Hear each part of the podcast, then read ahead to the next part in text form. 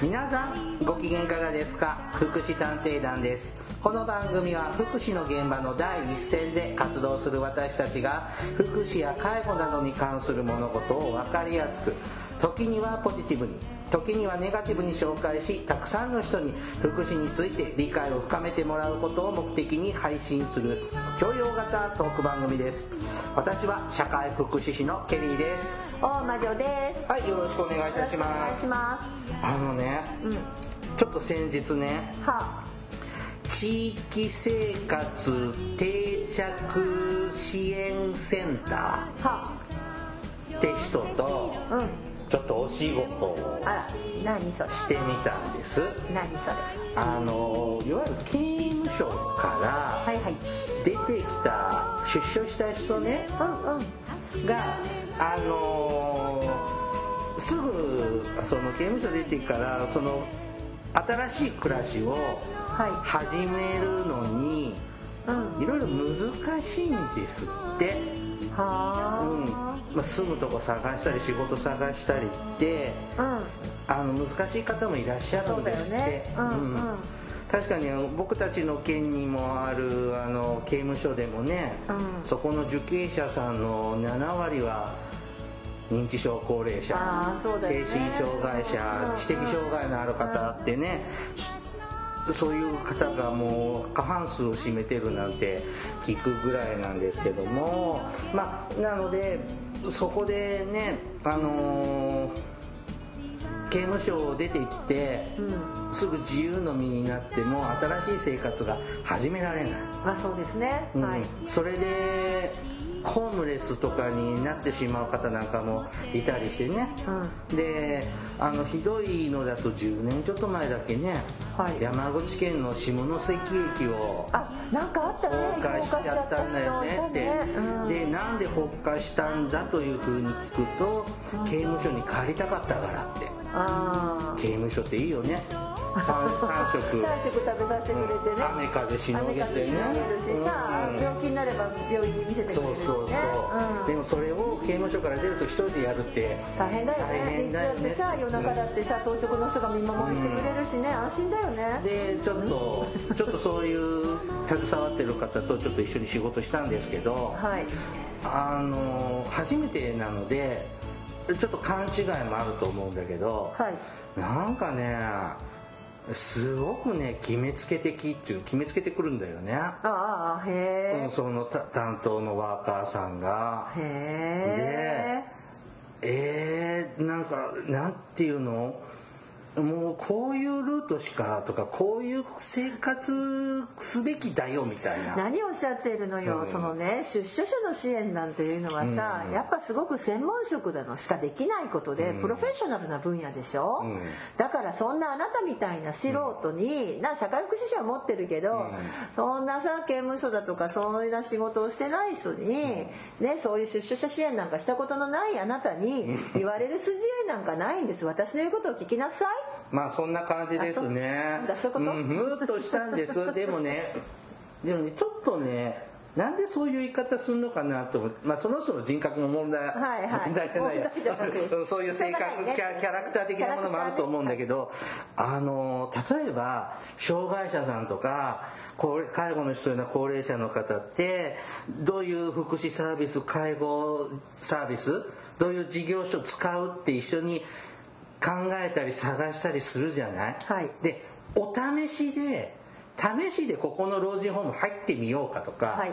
ショートステイ使ってしてみようかってするじゃん、はい。で合わないと思ったら次探そうとかってできるじゃない、でも刑務所から出てくる人ってそれできないんだよね、まあそうね。お試しで、はい。その一時的にお試しで刑務所出てそのこういう職場体験してみようかとか施設で体験入所してみようかってできないんだね。そうね。だから一発勝負ね。そうなんだと思って。だからそういう意味じゃ僕たちの普段やってる仕事ってダメでもいいじゃんってでもさ別にさ出所してからさ1回目のところが決められないだけでさ、まあ。2箇所目以降はさ別に選べるんだから、うん。とりあえず1箇所目はしょうがないと思うけど、うん。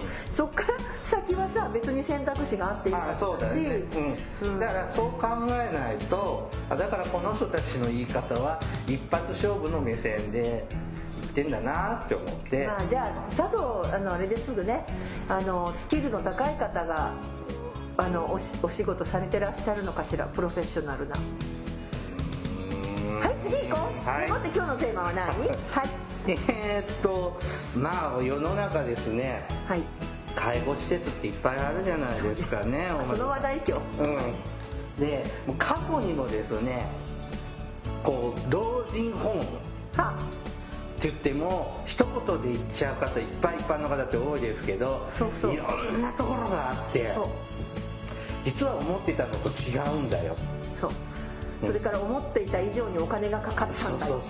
だから意外に面倒を見てもらえなかったし入れてみたら家族は呼ばれないかと思ったらしょっちゅう家族呼ばれるんだよあ今面会できないからちょっと楽とまあコかいろいろありロナでねますね。はいだからみんな世の中ある介護施設みんな得よと思っている方。いますいます。いますが実は違うんだよというのはですね過去にも何回か。でもねわからないと思う。あのね過去にやった時はその時に介護施設を選ばなきゃいけないような世代の人とかその時困ってる人は聞いてくれるの。だけど喉元過ぎれば人間って忘れる、まあでね意外にこれから必要な人って聞かない、ん。で困った瞬間にはあのなんかなんか調べるのよ。でもね慌ててなんだかどこでもいいからとか、口車に乗せられてなんかあこんなとこ入れなきゃよかったっていうところのところもある。そうだよね、だからもう本当金額的にもピからキリまであるじゃない、うん。安くいくと5万ぐまあらいそんなもんだよね。うん。でで高いとやっぱ僕がお手伝いしてた方でも月額うん。トータル30万はい介護老人ホームに払ってましたね。って言っても、あやっぱそうだよね、うん。だけどそれはこんなタイプの介護施設、あんなタイプの老人ホームって、うん、違うからまあそうだろうなっていうのは、うん、分かるんだけど、うん。でそういうのも過去にねあのこの番組でもね、特別養護老人ホームと左高住の違いとかね、うん。ケアハウスはとかね、そういうのちょっといろいろ話してきてるんですけれどもちょっと今回またそれをやりたいんです。そうそうそうそう。でで今回はちょっと働くそう働く人の立場から見た施設の違いですね、はいはい。はい、ちょっと最近やなんかねこの業界何十年目かにして100年目ぐらいにして、なんかそんなこと今頃気づいたのって思うことをちょっと最近気づいたのがあるので、えーちょっとそれを忘れないうちにお話ししたいと思ってます、はい、はい。よろしくお願いいたします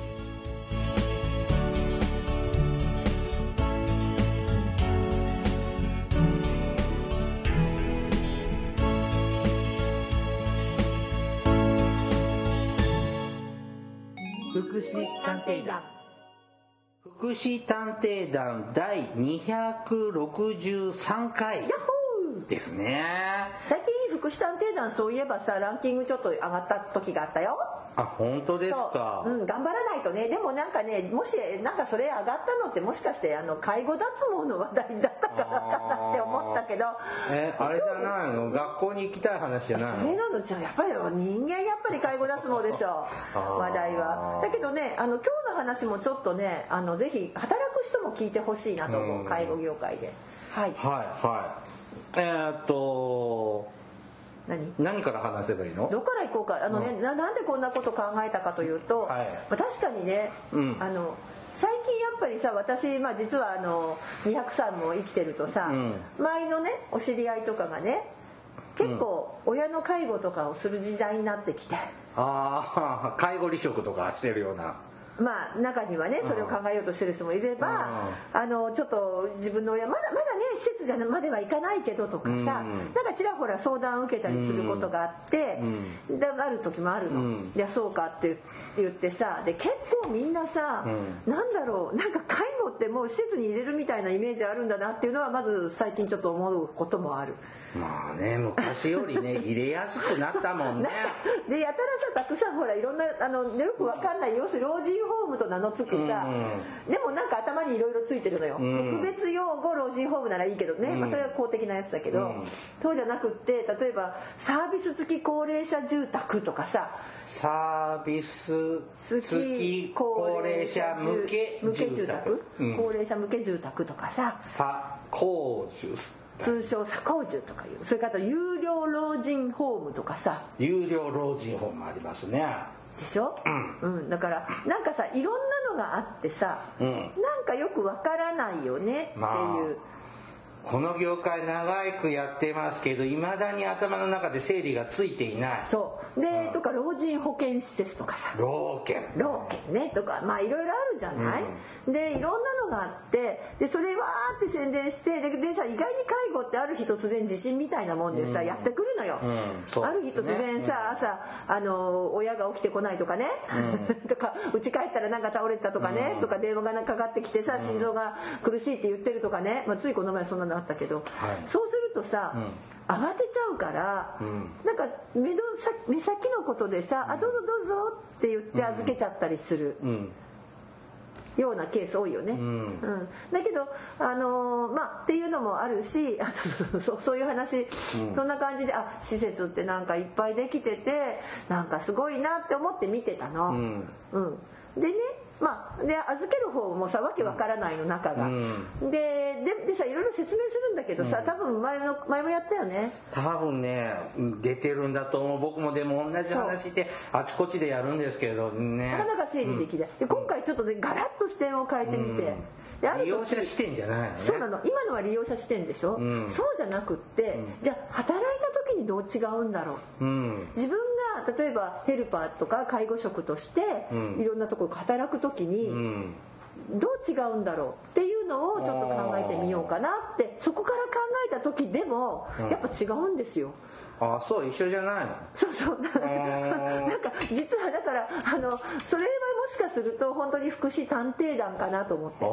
なかなかうちみたいな番組じゃないとこんなこと取り扱わないからちょっと面白いかなと思う。んです、はいはい。はい、うん、で事の何かっていうと、うん、あるとあるまあ私お世話してるあの、まあ、人がいて、うん、介護施設で働いてるんです、まあ、ざくっと言います、はい、介護施設です、高齢者の。介護施設ね。まだとてもアバウトですね。そう入所型の入所してる介護施設、でとその方はまあちょっとハンディキャップあって手帳を持ってます、うん、障害者手帳。障害者手帳を持ってて、うん、でそれで雇用されてるのででまああんまりねあの資格がどうこうじゃなくて、うん、よくあるよね洗濯物を畳むとかさね、中の仕事は洗濯物を畳むとか、部屋のお掃除をするだとかそれから調理の時にね配膳の並べるだとかさいわゆる補助の仕事、はいはいはい、介護ではない補助の仕事で雇われてて、でお勤めをしてました、で仕事も慣れて、障害者雇用で老人ホームの補助職員。そうね、うん、そんなイメメインにこうプランを立てたりとか。そうでもないで介護もしない、うん、ね、だからお風呂の入浴介助もしない、うん、トイレの異常とかね、車椅子ベッドから起こして車椅子に乗せて車椅子からトイレ連れてくってこともしない、車椅子を押すぐらいはしてるかもしれないけどそれも基本的にはやらない、まあ、どうだろう。と思う。学校でいうと用務員さんみたいな感じ、うん、でその代わり例えば洗濯物を、うん、みんなの洗濯物を全部分けて、うん、でちゃんと一人一人に分けてそれをお部屋に持っていくとかそれからお食事を全部その配膳するとか、その後下膳をするとか。まあ場合によっては調理の補助をするとか、時々見かけますね介護施設に行くとね、そういう感じそうそう。とかお部屋のお掃除をするとかね、でもともとそうですごく仲良くやあのすごくいい雰囲気の施設その職員集団も仲良しでそこのそうそうそう。で、いい方で施設長さんも本当にいい方だったんですよ、で一生懸命やってたんだけど、唯一その人のちょっと不満は、ちょっとだけやっぱりこうあのなんていうのかなやっぱ本人はね結構資格取りたくて介護したかった介護資格取りたかった、うん、資格も取りたかったんだけど、うん、ちょっとそれはあのそうじゃない枠で入っちゃったもんですから。障害者雇用枠だから。そう、介護関係ないね。そうしたら、またこれれがさ介護の業界ってさ、やっぱ資格とかあるとみんな転職してくよね。そうですね。ね、まあ、別に転職普通なのよね、うん。割と。結構あっちこっちそう。行き来しますね、うん。うん。そうするとさとあるとこに先に転職した先輩がねこっちおいでよってよくあるよね、ありこれもますねあるあるでしょ。もうどこでもある話、こっちの方が給料いいし、うん介護の資格も取らせてもらえるよっていうわけ、うんうん。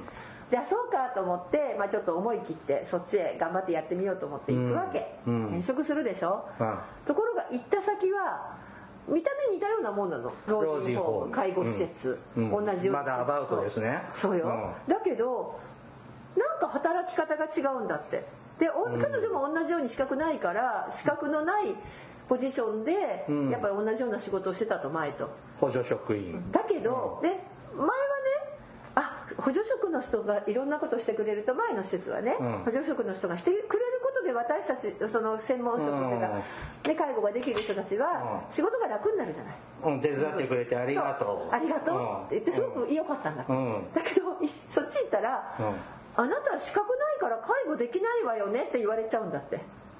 あら。もうともうえ介護の資格取ったの？取ってない取ってない。あ取ってない。取ってない取ってないからあ。あなた資格ない人でしょ、うん。でさせられないわよねっていうそのなんだろう。ちょっとこうあ。冷たい感じがあるんだって。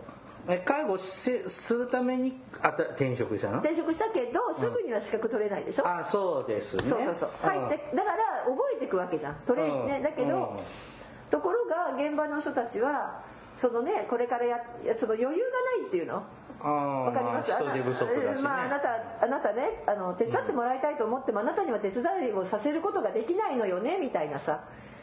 わかります？あ例えば、うんあの食事会場しています、ーうん。うん。でも変わることができない。その子に変わ変わうんそうそう例えばうんねできないんですよ、うん。うん、ってなるんですよ。でなんとなくギスギスしちゃってて前前も食事会場とかしてないわけでしょ？と前もしてないはい。うん。でこっちでは新しいとこではあなたにも食事会場してもらいたいけどあなたはできないよね。って言われちゃうの。さあその違いは何でしょう？今ざくっと両方とも介護施設って言い方したよね、うん。うん。で片方ではいやもう本当にねあのいあろいろ面倒な前の方はうん障害者雇用で採用されたんだよね、うん。でこっちは介護職員として採用された。まあそれもあるかもしれない。でも、いやでもね介護職員ではないんですそれ。微妙なとこなんです見守りぐらいの職員で入ってます。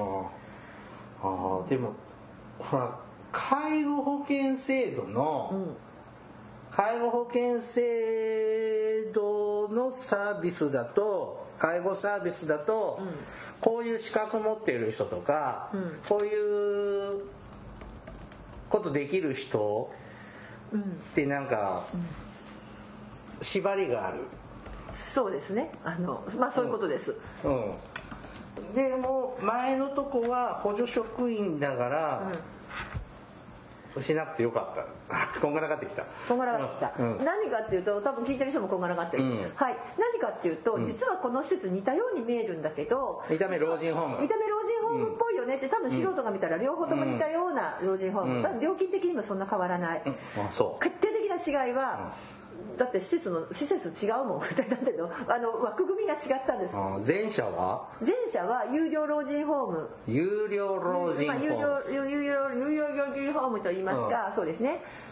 はかしかも介護付き有料老人ホーム介護付き有料老人ホーム。でそのはい。介護付きっていうのがどういう介護付きかっていうと、めっちゃここからやややこしい。あでもねあのこれからケアマネージャーの試験を受ける方は分かると思いますが、はい。特定施設入居者生活介護っていう枠組みを持ってました。特定施設。入居者生活介護。何が特定なの？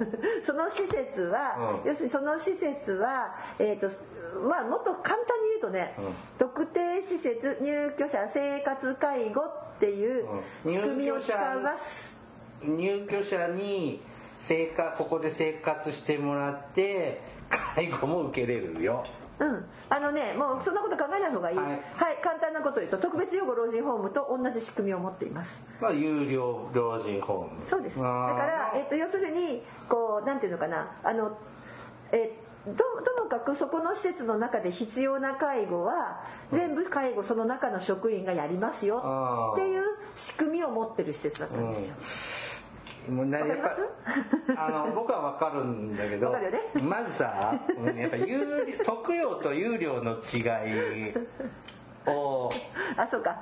うん、ななまあとっとととりあえずね特定施設入居者生活介護っていう仕組みを介護保険の中にそういう仕組みがあってうんうんうんうんその仕組みを使っていた施設ででそれはだからそこの施設はえ入居者の生活介護をなんて言うんだろう。時間単位だとかうん。それからえーとじ例えば1日何回の回数制限とかそういうことじゃなくてその人に必要な生活介護つままあり24時間ワンセットの介護が受けられるタイプの施設に入ってた。んです。ねで働いてたんだだかねら私入ると、うん。例えば、えー、と1日ね、ヘルパーさんがおむつ交換を、うん。えーとまあ、何回かしてくれるけど、それが3回だろうが10 5回回だろうがが料金その人の要介ごとでか料金が決まりますうんっていう一日いくらだよね。そうそうそうそう一日いくらって感じですね。そうそう、うん。そういう仕組みを使っている施設だったの、うん。フルコース受けれる。受けられる。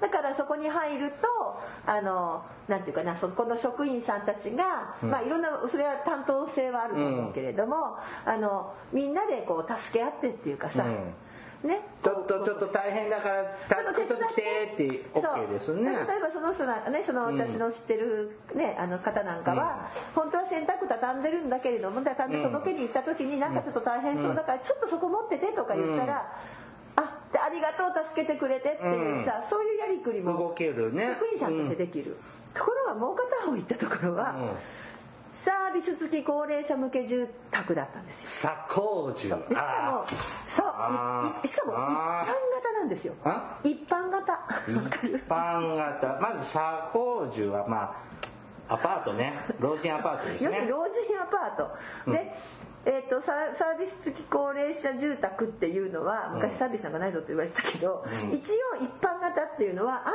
否確お部屋の確保はします、うん。安否の確認もします。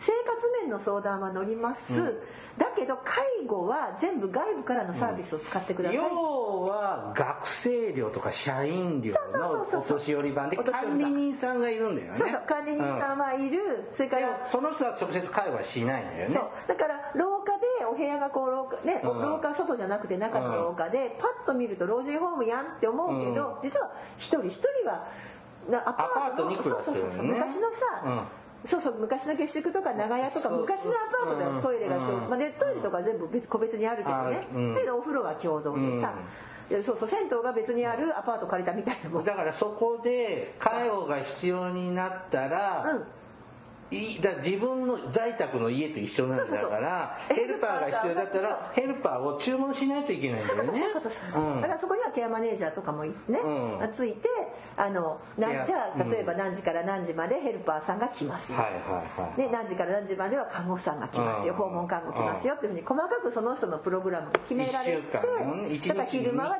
ねそうで昼間はどこそこのデイサービスに行きますよとかね、そうやって決められて、で決まった時間でしかもヘルパーさんって今資格なきゃダメでしょ？少なくとも初任者研修以上でしょ、うん。介護職員初任者研修以上だから、そうするとさ例えば、えっと、おむつ交換に入りましたヘルパーさんが、うん。そこのね、うん。お家に行くわけだからさ、ね。廊下から部屋入るだけだけど、あれはお家に行くんだからね。あのヘルそこから派遣されるヘルパー事業所も同じ建物の中にあったりするんだけれどもそうそうそうそうう。ん。仕組み上はあのうん。別の事業所になってて、でそこからで何時何分にその人のところに行きます、でうん。20分間でおむつ交換してきます、うん。ところはその時になんかお腹の調子悪くてうん。ペッタペタの、うんねあのうんこ丸けになってました、うん。そしたらそこに例えばその補助の人がね、うん。たらちょっと手伝ってよって言いたいけど、言えないんですよね。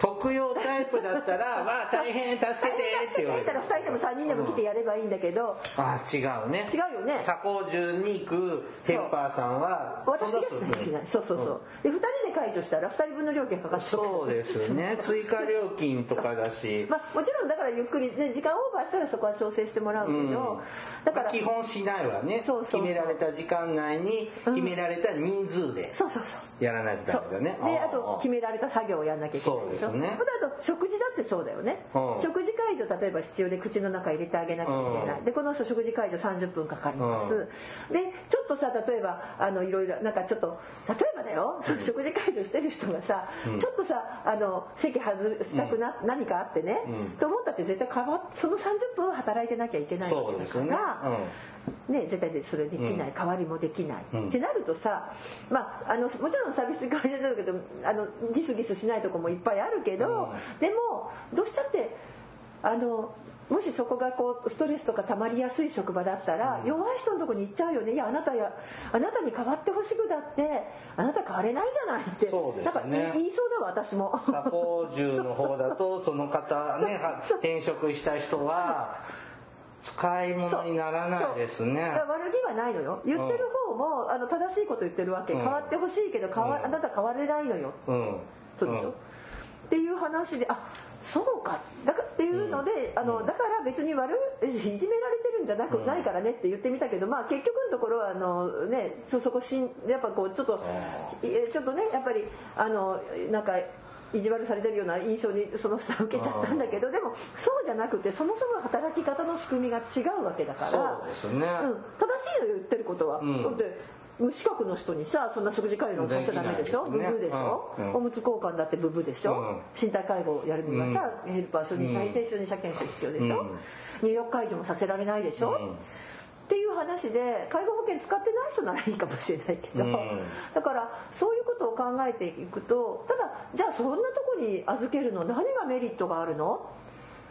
って言ったら実はメリットだってところはさあのさっき言ってた最初に勤めてたそのえー、特特よくわかんない特定施設入居者生活介護っていう、うん、えー、ね、そういう仕組みを使ってるとこは、うん、の代わりいいその そこの職場に施設のね職員さんたちしか会うことはできないよね、うん、施設の利用者さんたちは、そこの職員さんたちとしか関わることが今できないよね、だけど、えっと、サービス付き高齢者向け住宅は、は自分のところに来るヘルパーさんは例えば、えーと、家にいた時自分が家にいた時に来てくれてたあのヘルパーさんすごくよくしてる自分のこと分かってるからそこに入居した後も来てもらおうって言ったら、まあ、双方が OK であれば来てくれるよね。そうですね。そうそうそう。とかデイサービスセンター、うん、あ昼間デイサービス行くのに、ねあのここ離れて家だからさ、離れてデイサービス行くのに昔自分が通ってたデイサービスセンターそのまま行こうと。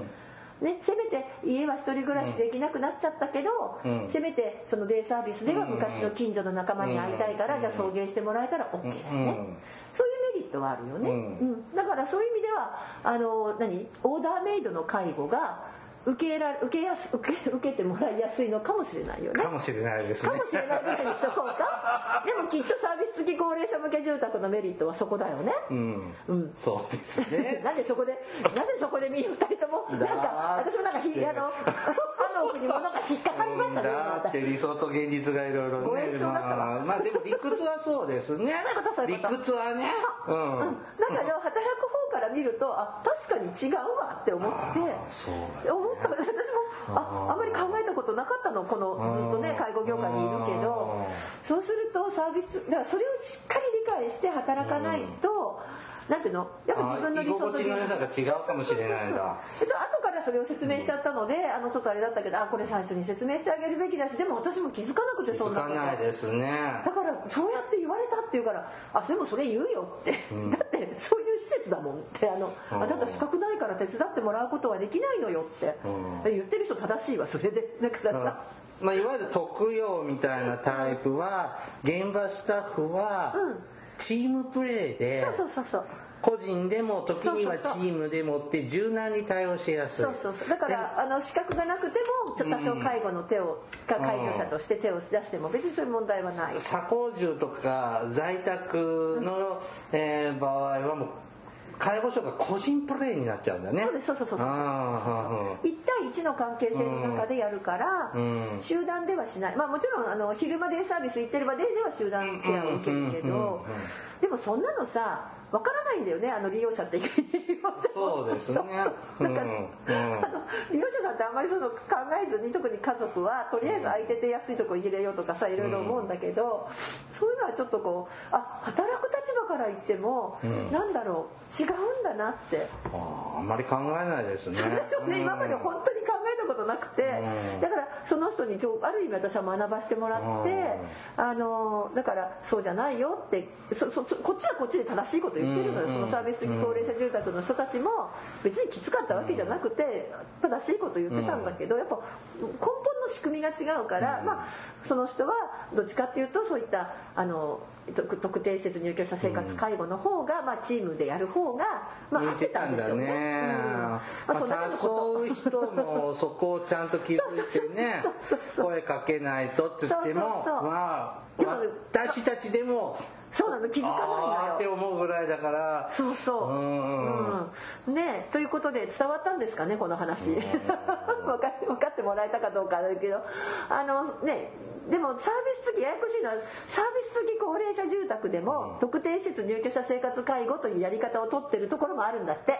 そうなったら別に同じなんですよそのさっきの有料老人ホームと同じ方法に。有料老人ホームでも一般型でああの外部サービス利用型っていうのがあるんだって、ああで何が違うかっていうと有料老人ホームって確か厚生労働省の管轄だったじゃない？最初。ーうん。でサービス付き高齢者向け住宅は、えー、と国土交通省かなんかだったんじゃないかな最初。建設省？建設省かなんか。そっちそうそっちだよね。あのねぼなんか僕がね最近ちょっと説明するときにね、うん。こう老人ホームの違いを説明するときに昔は養老院しかなかったのよまあね。うん、本当に昔。でで昭和38年に老人福祉法ができて、うん。養護老人ホームっていうのができたの。はいはいはい。あれはまあ元気なおじいちゃん。基本ね、うん。元気なおじいちゃんおばあちゃんでいどいろんな事情で家で暮らせないうん。ような人とかあと貧困状態の方とかが入るっていう老人ホームででそこにあの介護が必要な人が入るのが特別養護老人ホームでできてきました。でそうするとでも昔ねその670年60年前ってすごいもうやっぱ条件基本的条件がまあ貧困とか低所得じゃないとはい。なかなか老人ホームに入っていいよって OK してもらえなかった。あそうそうそうそうそうそう。そう、だけどちょっとお金もあるんだけど在宅で暮らすのは不安。はい。だから老人ホームみたいなの入りたい。うん。でも養護老人ホームや特別養護老人ホームは入れない。対象じゃないから、うん。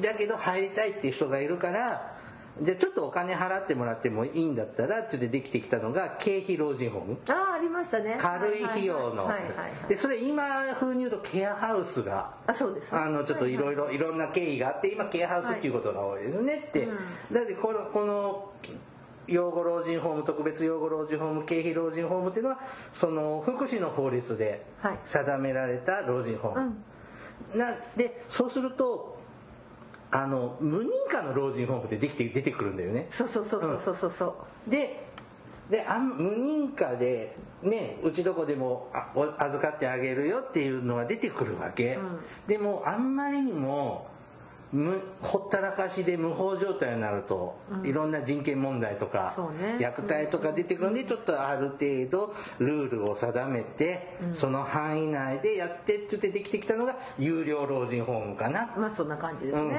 はい。なのでルーツを言うとまあ認可老人ホームと無認可の違いかな、まあそんな感じですよね。っていうふうにちょっと伝えててで左高樹は昔はなんだっけ？高専賃って言ってたのね。高専賃高専賃、うん高齢者専用賃貸住宅じゃない、あれはあのもともとはさ年を取ってきて住み替えをしようと思っても、あの貸してくれないんだよね高齢者にはなかなか、うん。そうだからこうそうじゃなくてっていうところだよね、でだからアパートなんですよね考え方がねうん、だから老人ホームじゃなくって、元はアパート。住宅だもん最後が、アパート中全イメージで作られてるから、そうヘルパーに来てもらうとかね、はい。国土交通省です、国管轄は。国交省ね、はい、省です、うん。はい。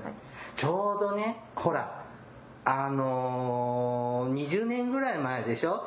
あのー、高専鎮今の佐高中ができてきたんで、でその頃ってちょうど小泉内閣の頃なのね。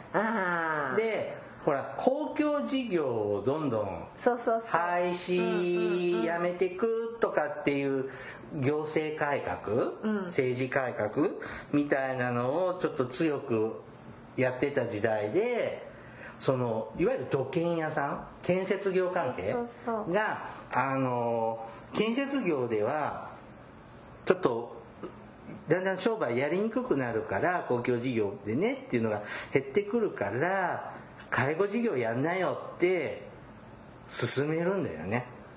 でその形の一つがこの高専地はい、ちなみにこうこうサービス付き高齢者向け住宅の登録制度っていうのがあって、うん。登録基準は住宅の床面積は原則25平米以上、3.3で割ると何坪だ？3.3平米で1通だから3波24だから9 8畳と3波24だからそれね。8畳ぐらい普通のワンルームアパートですね。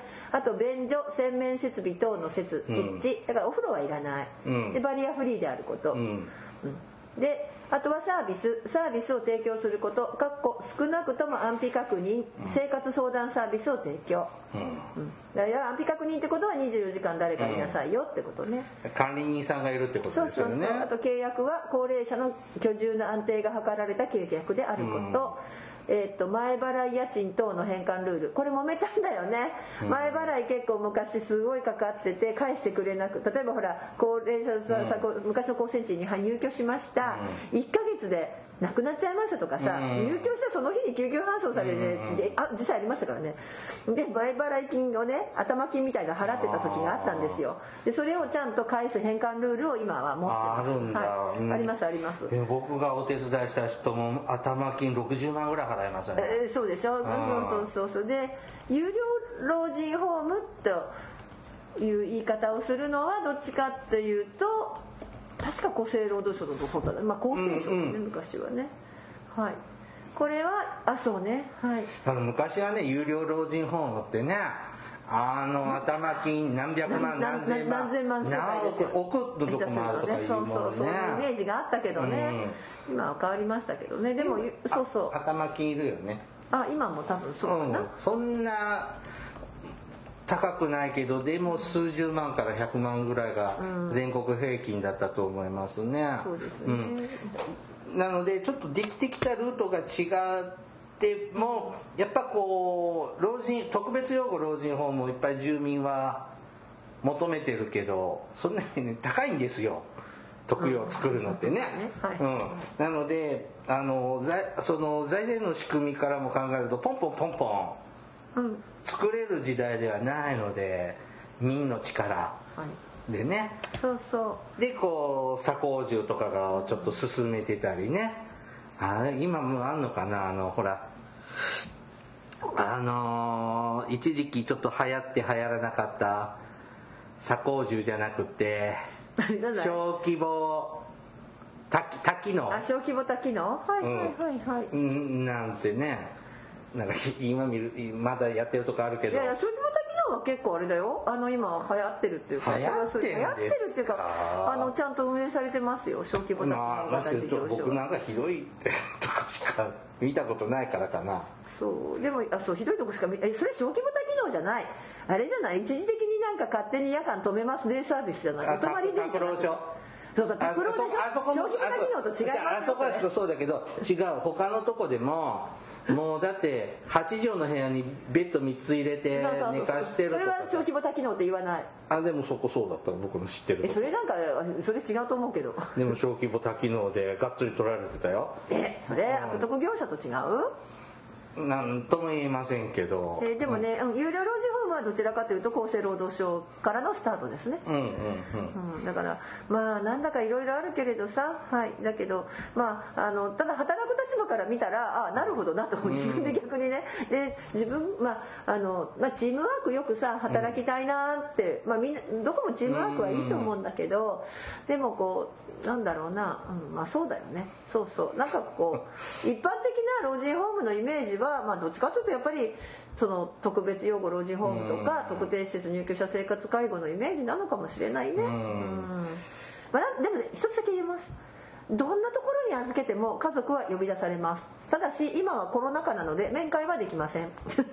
まあねほとんどできないですね、はい、ただ何かあれば必ず必ず家族なり、えー、その人たちは何、えー、かあるたびに、えー、呼ばれますそう、ね、意外に呼ばれまああの全部やってくれるとこもあるけどね。呼ばれない電話連絡は来るしね必ずね、うん、でだから、ね、勝手なことはしないけど一応やっぱ家族の了解も得たいから問い合わせは来るし、ああでもねグループホームとか大変だった。あそう？グループホームとかやっぱこう病院に連れてってあげられないんでって言われて。あそういうのもあるかもね、うん、なのでじゃあ家族は動けないんだったらその福祉介護タクシー、うん、とか別のその介護保険外で病院に連れてってくる優勝のサービス、使うようにとかってしてもらってたね、うん、でそこからそういうサービスをあの前はその通院のために介護タクシーとか使ってたんだけど、うん、やっぱ体力的にねその高齢者さん落ちてきたのでちょっと通院がもうしんどいので往診になったんです。あそうですね、うん、そしたらもう自己負担が月23万安くなりますよねはあ、よかったね。うん、最初から往診でいいのにと思ったりね、だからそこがさ、その、なんかグループホームって、なんか老人ホームの色と、在宅の色がなんかちょっと混ざり合って、うん、ここは老人ホームっぽいこの場面は。あのこの場面は在宅っぽいとか、うん、ななんかややこしいですねでもグループホーム、ね、日常で割と体動く方は割とグループホームで落ち着く方がね、うん、そうですね。いろいろありますのでね、はい、あの吟味してほしいしわからない方はこの番組に。ご質問のメールをいただいたりですとか、はい、からやっぱねあのまあ、ちょっと今見学とかできにくいんですけど、うん、やっぱりいざという時って慌てちゃうもんし、うん、あと結構甘い言葉も多い業界でございますので、ね、はい。あの甘い言葉に騙されずにですね、はい、あのしていただきたいなと思っていつもそんな話だよね、はい、思思ってます。わかりね。あのまあわからない人はまたメールください。はい。This is 福祉探偵団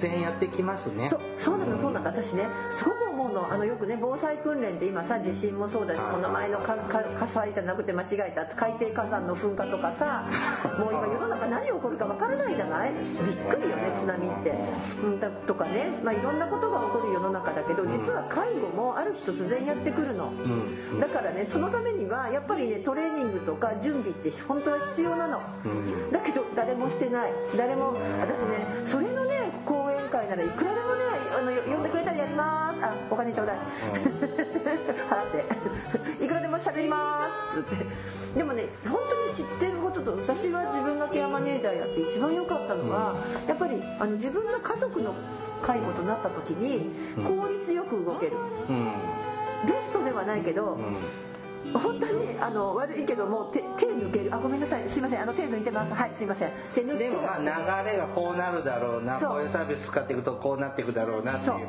見通しは立てやすいですね見通しは立てるピンポイントで、ここはこここはさすがに自分が仕事休んでても動かなきゃいけない、でもここから先はもう手を抜くとか、もうごめんなさい。手抜いてます、はい。あはいまあでもそれは僕もそんなむちゃくちゃ介護詳しいわけじゃないけど、うん、でもなんとなくイメージでそう。ほら来たかって言ったらあこうしてああしてっていう。なことは言えるかなとは。でお医者さんとのお付き合いはこうすればいいとか、うん。あとどういうサービスを使ったらこの人が健康に戻す元に戻れるかとか、あのそういうのは、えっと、いやらしいほど 見えれるのでいまだに実はうちね私も要介護者を実は抱えてるんだけど、まあ、こんこんな時間までこんなおしゃべりができるという。はいそうですね。あでも私もう一件はねちょっとねごめんなさいって今心の中で思いながらです、ごめんなさいって。まあいろんなね家庭の事情がございますからね。そうそうそう、うん、だけど本当にあの介護サービスをね上手に使うとかっていうのは本当慌てるとわけわからない。この説明をね慌ててる時にされても絶対入ってくなって思うの頭の中に。だから慌てない時にあの少しなんかこうシミュレーションをしてみるとか。でもね大事なのはおじいちゃんおばあちゃんの気持ちですからね。あらちょっとそんなこと言うの？私別にそんなあんまり言わないけど。あそうそう。うんでももう思いっきりボケ切ってたら別だろうけどさ。うんでもね、うん。大事なのはねそのうんっていうかね気持ちっていうかねあの私は大事なのはまあ折り合いよくやってくださいかな。現場的に言うと。ゲーム的にだって本人の気持ちをさ尊重しすぎちゃって家族が潰れてる事例いっぱい見てるから、だからまあ折り合いのいいとこで落としましょうって、うん。家族はねでもおじいちゃんおばあちゃんはさ帰りたい帰りたい帰りたい帰りたいって言ったりするじゃない。まあ、だけどさそうだだだだ でもあのそれ全部聞いてたらさ家族潰れる可能性もあるでしょ？うんでもハンストまでするようなおじいちゃんとかおばあちゃんだったりする話もあったからさ。ああでもね、うん、でもそれはそれでさまたみんなで考えればいいじゃ、うん。んだから一旦家帰って次のとこ探せばって僕はああそうそうだからそういうふうにねあの考えればいいじゃうんその代わり家帰っても自分あの世話はしないよとかね。うん。わかります？家に返すのは構わないけど家に返したからといって家族がみんなあなたの面倒を見るとは限りませんよぐらいのあのねヤングケアラーってさ騒ぐけどさ、うん。あのそもそもケアラーって大変よ。うん家族介護ってやっぱりすごくしんどいし今すごくたくさん事件も起こっちゃうからそうならないためには私はどっかで妥当っていう。あ割り切ることは大事。そう割り切るのがすごく大事で、まあ、お互いね自分も受ける介護介護を受ける時にはもうロボットに受けるぐらいに思ってよと思って。で早く介護ロボットができてくれるといいなと思ってます。まあ情はあんまり出さないことね。そうそうそう、うん。合理的にいきましょう、うんだけど嫌だったらまあまあここは相性が相性もあるからさ施設の。もちろんね精一杯お世話になったから介護してあげたいっていうご家族の気持ちがあればそれは全然、あの尊重します、うん。どうぞ。はいどうぞ。まあまあ大体ふ僕らは白状ですな。まあ あのそうなのとっても冷たいなって自分で思う、うん。時々思う。うん。うん。泣かないしね 辛いだろうなとか泣かないしね。うん、なんかキャッとして。る妙にねそれ絶対まあ私。冷めてますね。うん。だってあのまあいいやこの後話すわ はい、番組からのお知らせです。はい福祉探偵団では皆様から福祉や介護に関する疑問や質問、不満や愚痴、番組に対する感想やご要望を募集しております。もちろん普通のお便りも募集しております。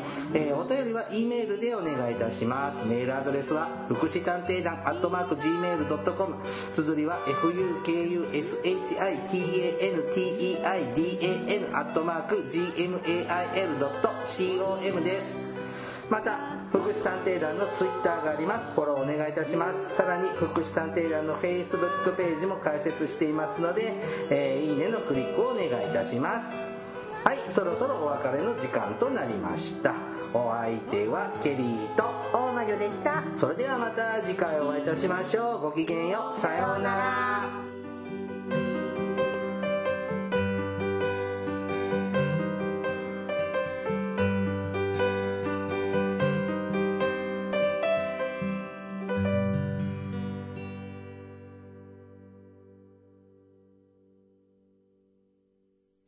福祉探偵団。皆さんご機嫌いかがですか？